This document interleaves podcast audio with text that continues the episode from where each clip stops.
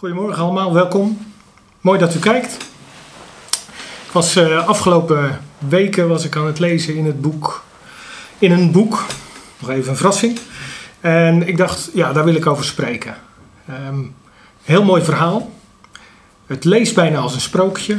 Um, het is eigenlijk het is een geschiedenis um, uit het Oude Testament. eigenlijk een geschiedenis met een gouden rand, als je het helemaal leest. Um, ik ga het hebben over het mooiste meisje van de klas. Misschien dat er bij u een belletje gaat rinkelen.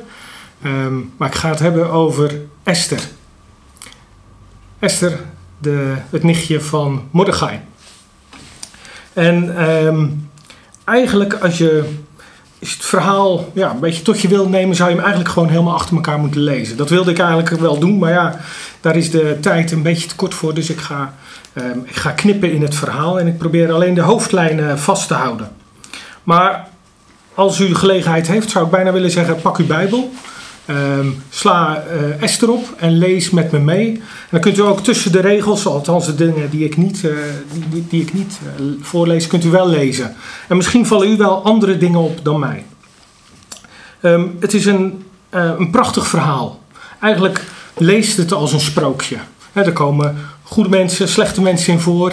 En uiteindelijk is er een happy end.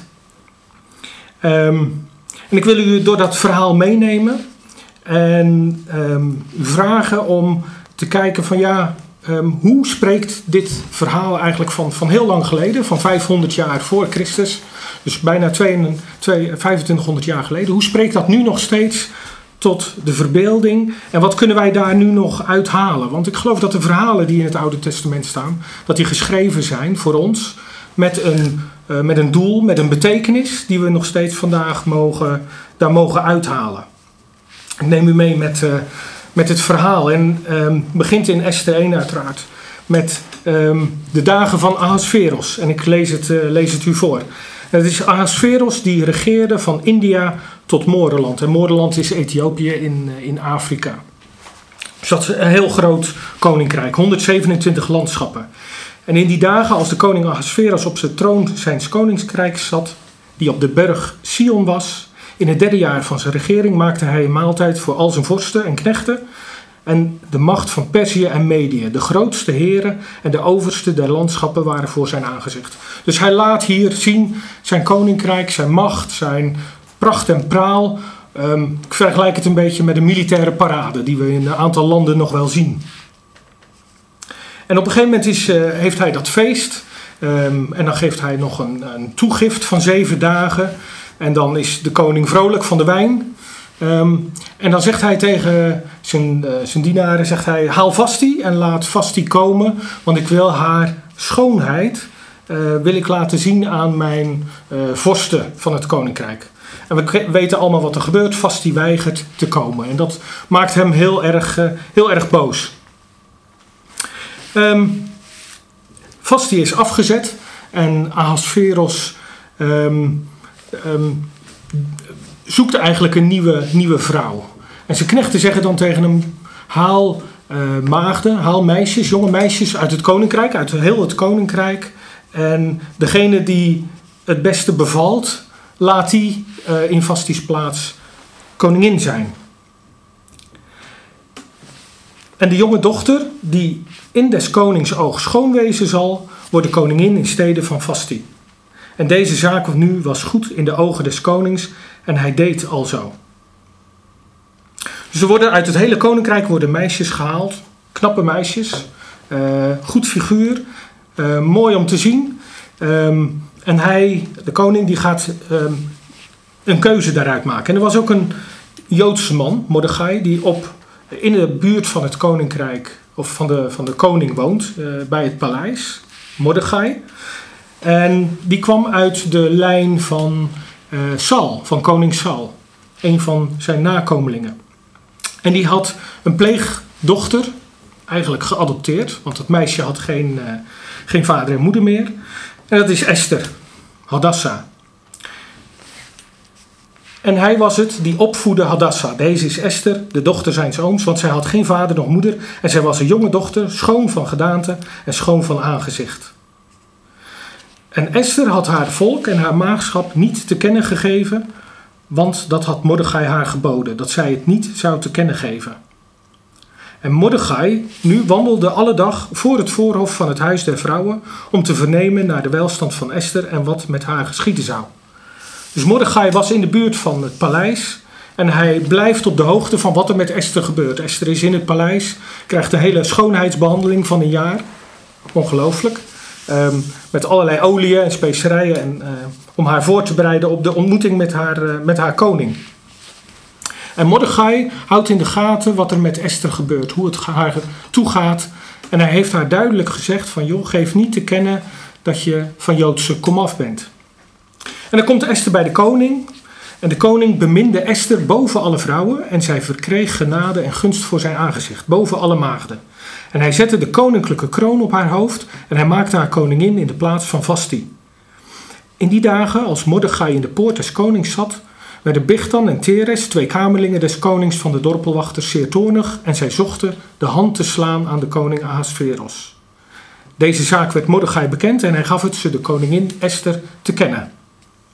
En Esther zeide het de koning in Mordechai's naam. Kleine zijsprong. Mordechai ontdekt een samenzwering tegen de koning. Hij meldt dat bij Esther. En Esther meldt het aan de koning. En dat wordt uiteindelijk opgeschreven in de geschiedenisboeken. Als het allemaal achter de rug is, koningin Esther heeft haar plaats gekregen en Mordechai is in de buurt van het paleis, houdt in de gaten wat er allemaal gebeurt, blijft op de hoogte, komt er een nieuwe man op het toneel, Haman. En koning Ahasveros maakt Haman groot. Hij zet hem boven alle vorsten in het koninkrijk. Hij wordt de, als het ware de tweede man achter de koning.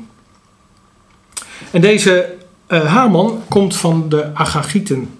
En dat was um, het volk wat de Amalekieten, wat eigenlijk Israël altijd te na stond. Er was altijd ruzie en uh, strijd tussen de Joden en onder andere de Amalekieten. En hij is daar de nazaat van. En iedereen moet buigen voor hem, omdat hij de hoogste is. Um, en hij heeft um, een bijzondere positie binnen het koninkrijk. Is ontzettend rijk um, en heeft veel invloed. En Mordechai wenst niet te buigen voor Haman. Uh, staat niet precies waarom. Misschien omdat hij Jood is en niet wil buigen voor een mens. Misschien kende hij Haman uh, en kende hij zijn karakter, dat weten we niet precies. Maar hij buigt zich niet. En dat doet Haman heel veel. Um, ja, dat ergert hem bijzonder erg. Um, en um, Haman komt erachter dat Mordechai een Jood is. En hij wil dan niet alleen Mordechai vermoorden, maar hij wil eigenlijk het hele Joodse volk uh, vermoorden. Want hij vindt één man vindt hij eigenlijk niet voldoende. Nee, hij richt zich op het hele Joodse volk. Um, en hij gaat uh, naar de koning, naar koning Ahasveros toe. En hij vraagt uh, op een wat slinkse manier om dit volk uit het koninkrijk uit te delgen. Hij zegt, ja, er is een volk wat zich niet houdt aan uw wetten. Uh, ze doen niet wat u zegt. Ze hebben hun eigen wetten. Um, en als u ze wegdoet, dan zal ik ook zorgen dat er veel geld in de schatkist terechtkomt. Dus hij moet erg rijk zijn geweest. Um, maar laat me een wet maken om de Joden te verdoen. Sorry, hij zegt niet de Joden, maar om dat volk te verdoen uit uw koninkrijk.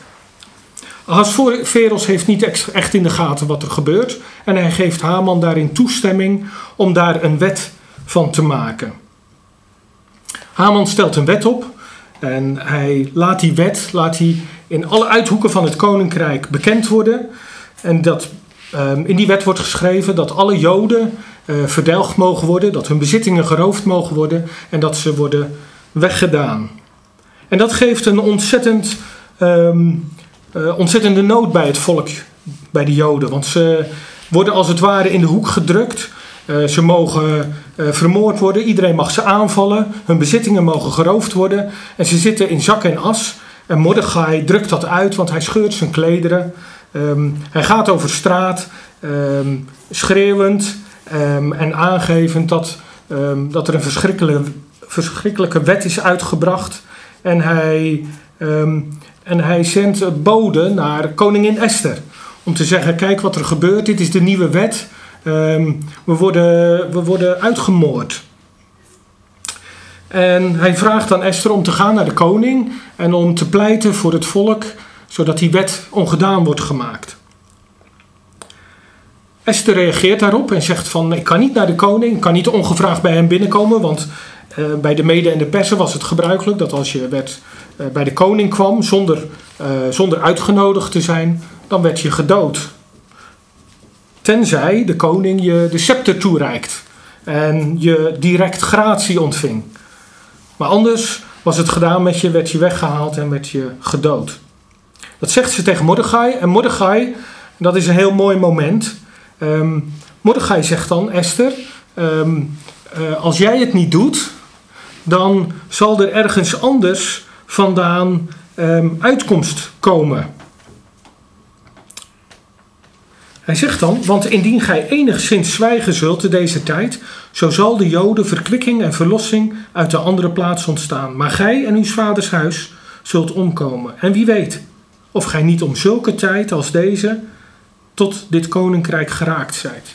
Hij zegt van joh, als jij het niet doet, dan weet ik, dan ben ik ervan overtuigd dat er ergens anders vandaan uitkomst komt.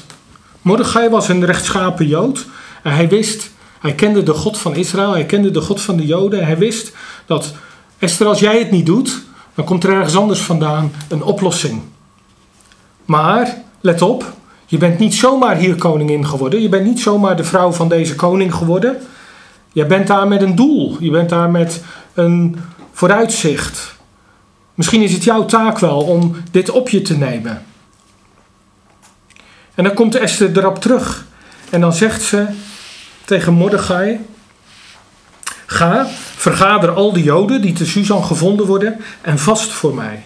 En eet of drink niet in drie dagen, nog nacht, nog dag.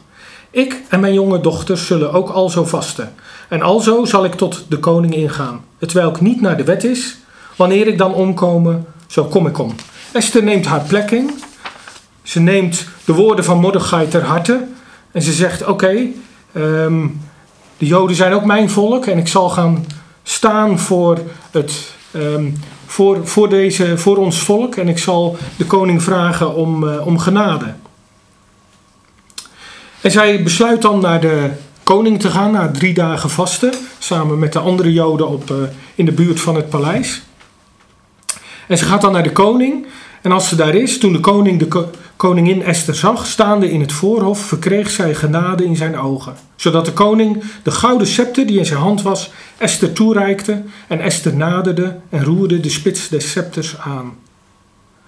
Toen zeide de koning tot haar: Wat is uw koning Esther, koningin Esther? Of wat is uw verzoek? Het zal u gegeven worden, ook tot de helft des koninkrijks.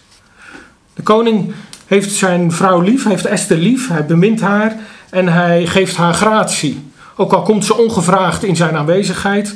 Hij steekt zijn scepter uit. En uh, die drie dagen van vasten en van uh, gebed en van, uh, van apart zetten van tijd door de Joden wordt door de koning beloond met het uitsteken van die scepter. En Esther krijgt genade en ze mag vertellen wat haar wens is. En hij zegt tot de helft van mijn koninkrijk. Zij is zelfs bereid om veel te delen met haar. Om aan te geven dat ja, niets Esther hem bijna niet kan overvragen. En dan gaat de geschiedenis verder met Haman. En Haman gaat dezelfde dag uit, vrolijk en goedsmoeds. Maar toen Haman Mordechai zag in de poort des konings dat hij niet opstond, nog zich voor hem bewoog, zo werd Haman vervuld met grimmigheid op Mordechai. Verder zeide Haman, ook heeft de koningin Esther niemand met de koning doen komen tot de maaltijd die zij bereid heeft dan mij. En ik ben ook tegen de morgen van haar met de koning genodigd. Doch, dit alles baat mij niet, zolange tijd als ik de Jood Mordechai zie zitten in des koningspoort.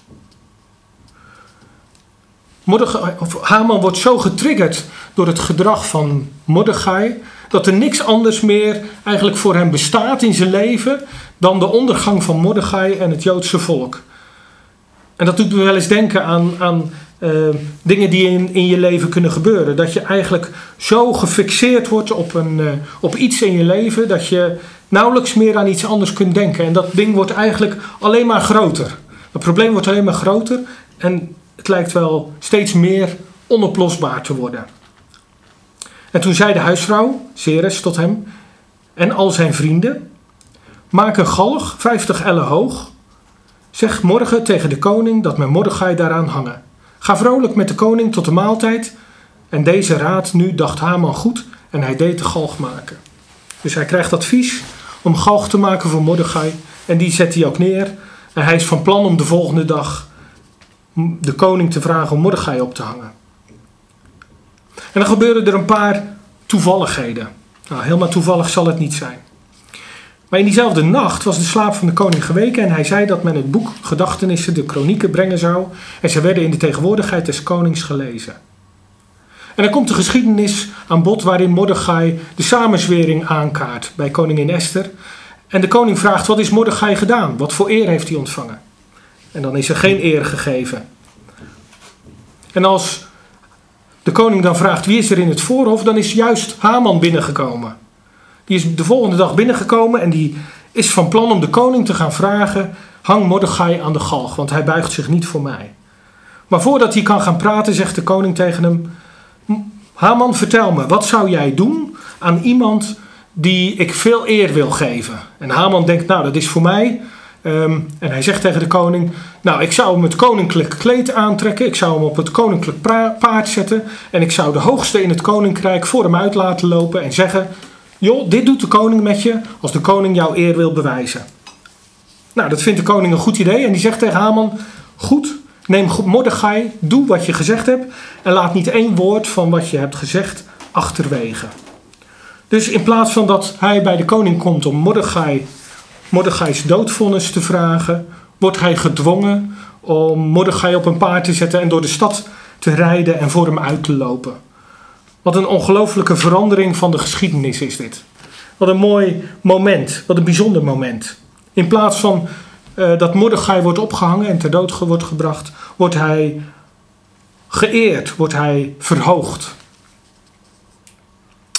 En Haman komt thuis, helemaal bedroefd en helemaal timide, depressief, en vertelt aan zijn huisvrouw Ceres en zijn vrienden wat hem gebeurd is. Dat hij voor Mordechai heeft moeten uitlopen en hem eer heeft moeten bewijzen. En toen zeiden zijn wijze en Zeres, zijn huisvrouw, let op, indien Mordechai, voor wiens aangezicht gij hebt begonnen te vallen, van het zaad der Joden is, zo zult gij tegen hem niet vermogen. Maar gij zult gewis voor zijn aangezicht vallen. Wat een wijsheid eigenlijk. Want we kennen de geschiedenis, we weten wat er gebeurt. En zijn wijze en zijn vrouw hebben al in de gaten wat er aan het gebeuren is. En op de tweede dag, als koningin Esther Haman en de koning opnieuw heeft uitgenodigd voor de tweede maaltijd, vraagt de koning Esther opnieuw: Wat wil je?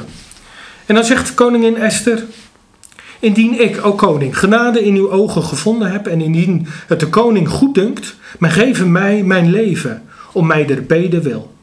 En mijn volk om mijn verzoeks wil. Want wij zijn verkocht, ik en mijn volk, dat men ons verdelgen, doden en ombrengen indien we nog tot knechten of dienstmaagden waren verkocht geweest, ik zou gezwegen hebben, of schoon de onderdrukker de schade des konings geen zins zou kunnen vergoeden.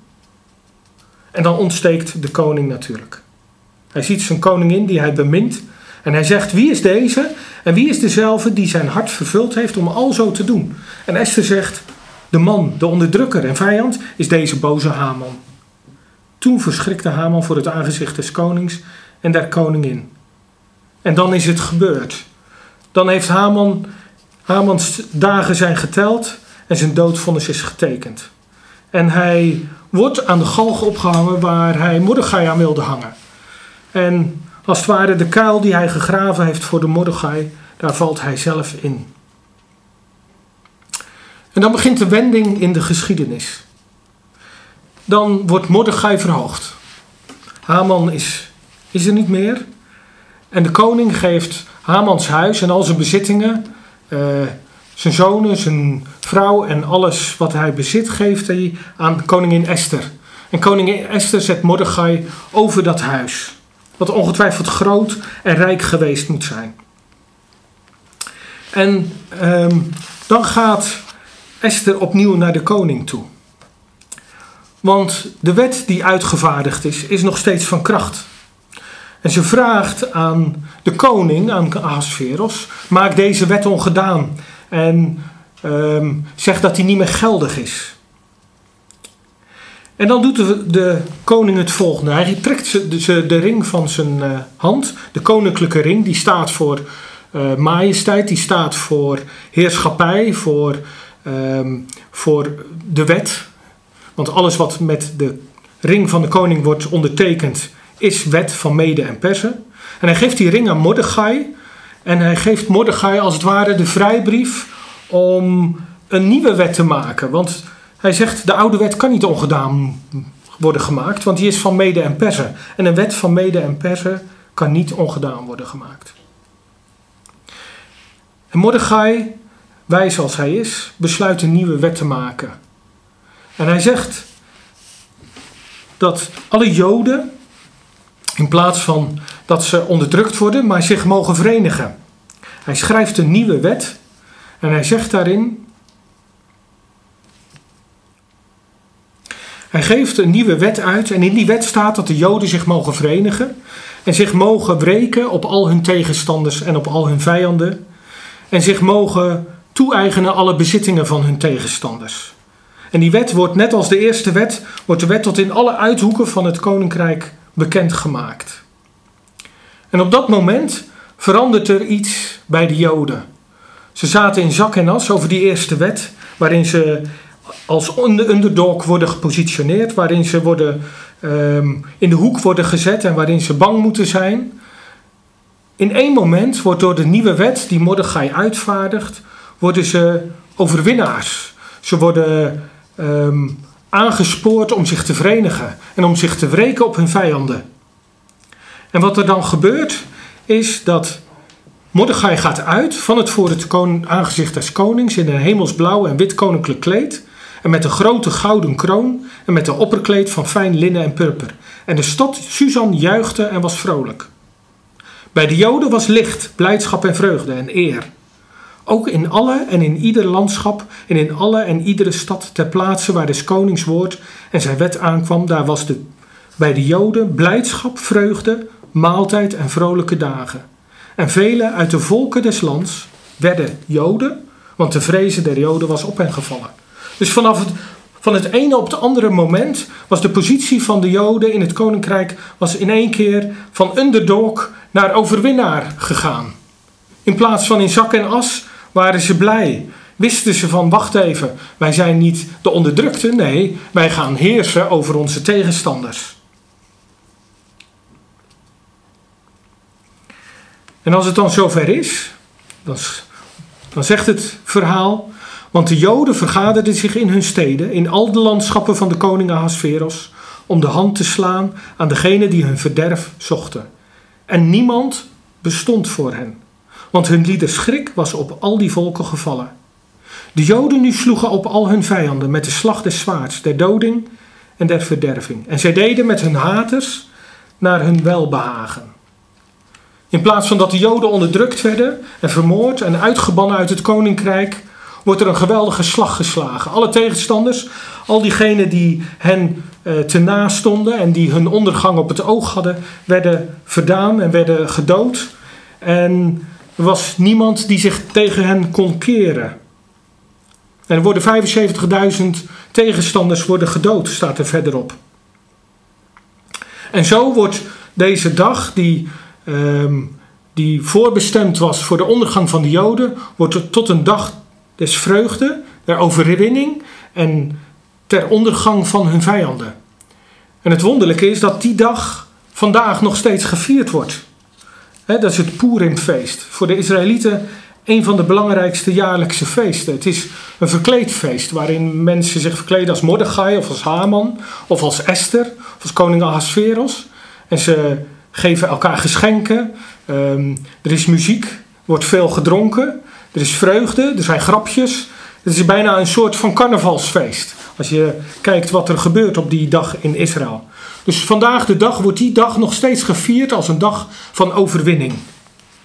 En toen ik dit verhaal zo las, toen dacht ik, hé, hey, wat een bekendheid zit daar eigenlijk in, in die hele geschiedenis. En ik wilde eigenlijk teruggaan naar Genesis 1, moet ik goed zeggen, Genesis 3. Waarin God ehm, na de zondeval aangeeft dat de wereld eigenlijk in een verloren staat is gekomen. De zonde heeft ehm, de bijzondere staat uh, waarin de schepping verkeerde uh, teniet gedaan. En God zegt, ja, um, dat zal, dat, dat is eigenlijk het einde van de, het eeuwige leven wat de mens had bij de schepping. Hij zegt, ten dagen als je van die boom eet, zul je sterven. En eigenlijk moest ik dat vergelijken met de wet van mede en persen. Want ook die wet is eigenlijk nog steeds geldig. We, um, ons is eens gezet om uh, te sterven hier op aarde. Ons, ons uh, lichamelijke leven hier af te leggen. Um, en dat is eigenlijk ja, de toekomst van ons mens als hier op aarde. Maar we weten ook allemaal dat er een nieuwe wet gekomen is. Een nieuwe wet die ons leven in één keer omzet van uh, een underdog, van een verloren leven als het ware, in een overwinnaarsleven. En in plaats van dat wij als het ware achterliggen en onderdrukt worden, um, worden we ineens overwinnaars en mogen we um, over onze tegenstanders gaan heersen. Zijn onze tegenstanders verslagen vijanden en mogen we hen voordoen en hebben ze geen recht meer op, um, om ons te na te komen. En dat is wat Jezus uitspreekt. Hij spreekt uit: Het is volbracht. Aan het kruis zegt hij: Er is een nieuwe wet voor degene die dat aanneemt. Um, voor degene die dat aanneemt en zegt: Ja, um, Heer, ik wil. Verander je van een underdog in een overwinnaar. En ik moest het een beetje vergelijken met een, eh, een, een eh, Formule 1 race. Waarbij je in de tweede positie ligt. En je kunt niet voorbij je, de, degene die op de eerste plek ligt. Um, en wat gebeurt er? Die man die krijgt een klapband. hij staat langs de kant van de weg. En jij hebt ruim baan. En jij komt als eerste over die finish. Hij staat daar hulpeloos. En jij um, mag in dat overwinnaarsleven als eerste over die finish komen. En zo krijgt dit verhaal voor mij een hele, ja, een hele andere wending. Lees ik daar ineens dat um, de tegenstanders niet kunnen bestaan. Um, dat er vreugde is, dat er blijdschap is in het huis van de Joden, in ons huis. Op het moment dat we die nieuwe wet, als die ons ter oren komt en als we die ons toe-eigenen, dan veranderen we van die underdog in die overwinnaar. En mogen we overwinnen over onze vijanden. En hebben ze geen recht meer op welke plek dan ook in ons leven. En dan wil ik eindigen. Misschien heeft u wel vijanden in uw leven. Deze geschiedenis van Esther is weer zo'n, is echt zo'n typisch, laten we zeggen, fysiek verhaal. Zoals de Joden dat meemaakten. Waarin, die we heel veel kunnen lezen in het Oude Testament maar die altijd een verder rijkende geestelijke betekenis hebben. Wij, hebben. wij hebben ook vijanden. Misschien hebben we geen fysieke vijanden, maar we hebben allerlei vijanden in ons leven. Misschien die invloed proberen uit te oefenen, zoals stress uh, of onmacht. Um, bepaalde gewoontes in ons leven, of misschien jaloezie. En zo kunnen er heel veel vijanden zijn die op ons pad zijn. En daarvan mogen we weten uh, dat ze overwonnen zijn. Ze zijn aan het kruis overwonnen. En daarop mogen we staan. We mogen ze binden, we mogen ze wegsturen. En we mogen daarin vreugde hebben, omdat Jezus ons die overwinnaarspositie gegeven heeft. We mogen ook zijn als Esther. Esther veranderde door haar pleitbezorging bij de koning, bezorgde zij, een omkeer in de geschiedenis van het Joodse volk. En we mogen pleiten bij onze koning. En zij moest daarvoor drie dagen vasten. Met een heel volk achter zich. Met onzekerheid van wat gaat de koning beslissen. Maar als wij naar onze koning gaan en wij mogen met vrijmoedigheid voor zijn troon komen, zegt de Hebreeënbrief, dan mogen we weten, um, We komen niet in onzekerheid, maar we komen met de zekerheid dat Hij uitkomst, overwinning gaat geven. Want Hij zegt, Hebreeën, ik heb hem hier niet staan, dus ik moet hem uit mijn hoofd doen. Um, want we mogen komen voor de troon der genade met vrijmoedigheid. Want we zullen barmhartigheid verkrijgen, genade vinden en we zullen uitkomst krijgen ter bestemde tijd. Want God is een God van genade. Hij geeft ons altijd de scepter. Hij strekt altijd zijn scepter naar ons uit. En het maakt niet uit hoe we komen, maar we mogen komen met vrijmoedigheid. En kom bij die troon. Wees als Esther. Neem de vrijmoedigheid en pleit. Pleit voor je gezin, pleit voor je familie, voor je ouders, voor je kinderen. Pleit voor je buren. Pleit voor je collega's. Of wie je maar op je hart hebt. Want God steekt zijn scepter uit. Hij steekt zijn scepter uit naar ons. Altijd. Hij zal hem nooit terughouden. Je mag ook zijn als Mordechai. Je mag leven in zekerheid dat God altijd een uitkomst geeft. En als je vooruitziende blik hebt en dat je weet van nou, als het niet uit die hoek komt, dan komt het uit de andere hoek, dan ben je bijzonder gezegend. Dat je mag zien dat God uit verschillende mogelijkheden uitkomsten gaat geven. Misschien behoor je tot het volk en ben je vreugde als je de nieuwe wet te horen krijgt. Wie je ook bent, je mag je herkennen in dit verhaal. En dit verhaal heeft ook vandaag zeggenskracht. En daarmee wil ik sluiten. Wees als een Esther, wees als een Mordechai. En we mogen blij zijn en vrolijk vanwege de nieuwe wet die Jezus ons geeft. Namelijk een wet van overwinning, van blijdschap, van het ten onder brengen van onze vijanden. Wie of wat dat dan ook zijn. En stel je vertrouwen op Hem, want Hij zal je uitkomst geven ter bestemde tijd. Daar mogen we zeker van zijn. Esther kreeg de scepter en u krijgt de scepter even goed. Ik wil graag uh, danken. Danken dat de woorden die ik misschien bedacht heb gesproken zijn, dat die mogen, ja, mogen landen. Dat u daarmee aan de gang kunt komende week. En dat u, uh, ja, dat u misschien voor iemand mag pleiten deze week. In bijzonder iemand die u op uw hart hebt. Vader, dank u wel dat u een goede vader bent.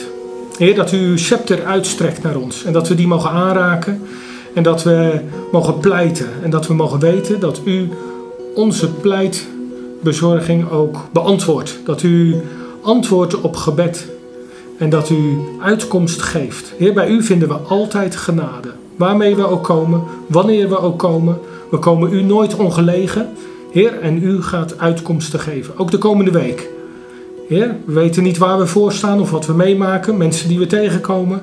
Heer, maar u bent een trouwe heiland, Heer, en u steekt uw scepter naar ons uit. Dank u wel dat u alles volbracht heeft en dat we op u kunnen rekenen. Op uw scepter kunnen we altijd rekenen. Dank u wel daarvoor. Amen. Ik wens u een gezegende week toe, met goede ontmoetingen, met een bijzonder inzicht, bijzonder wijsheid. En dat u kunt zeggen aan het eind van de week, het was goed want de Heer was erbij. Een goede week.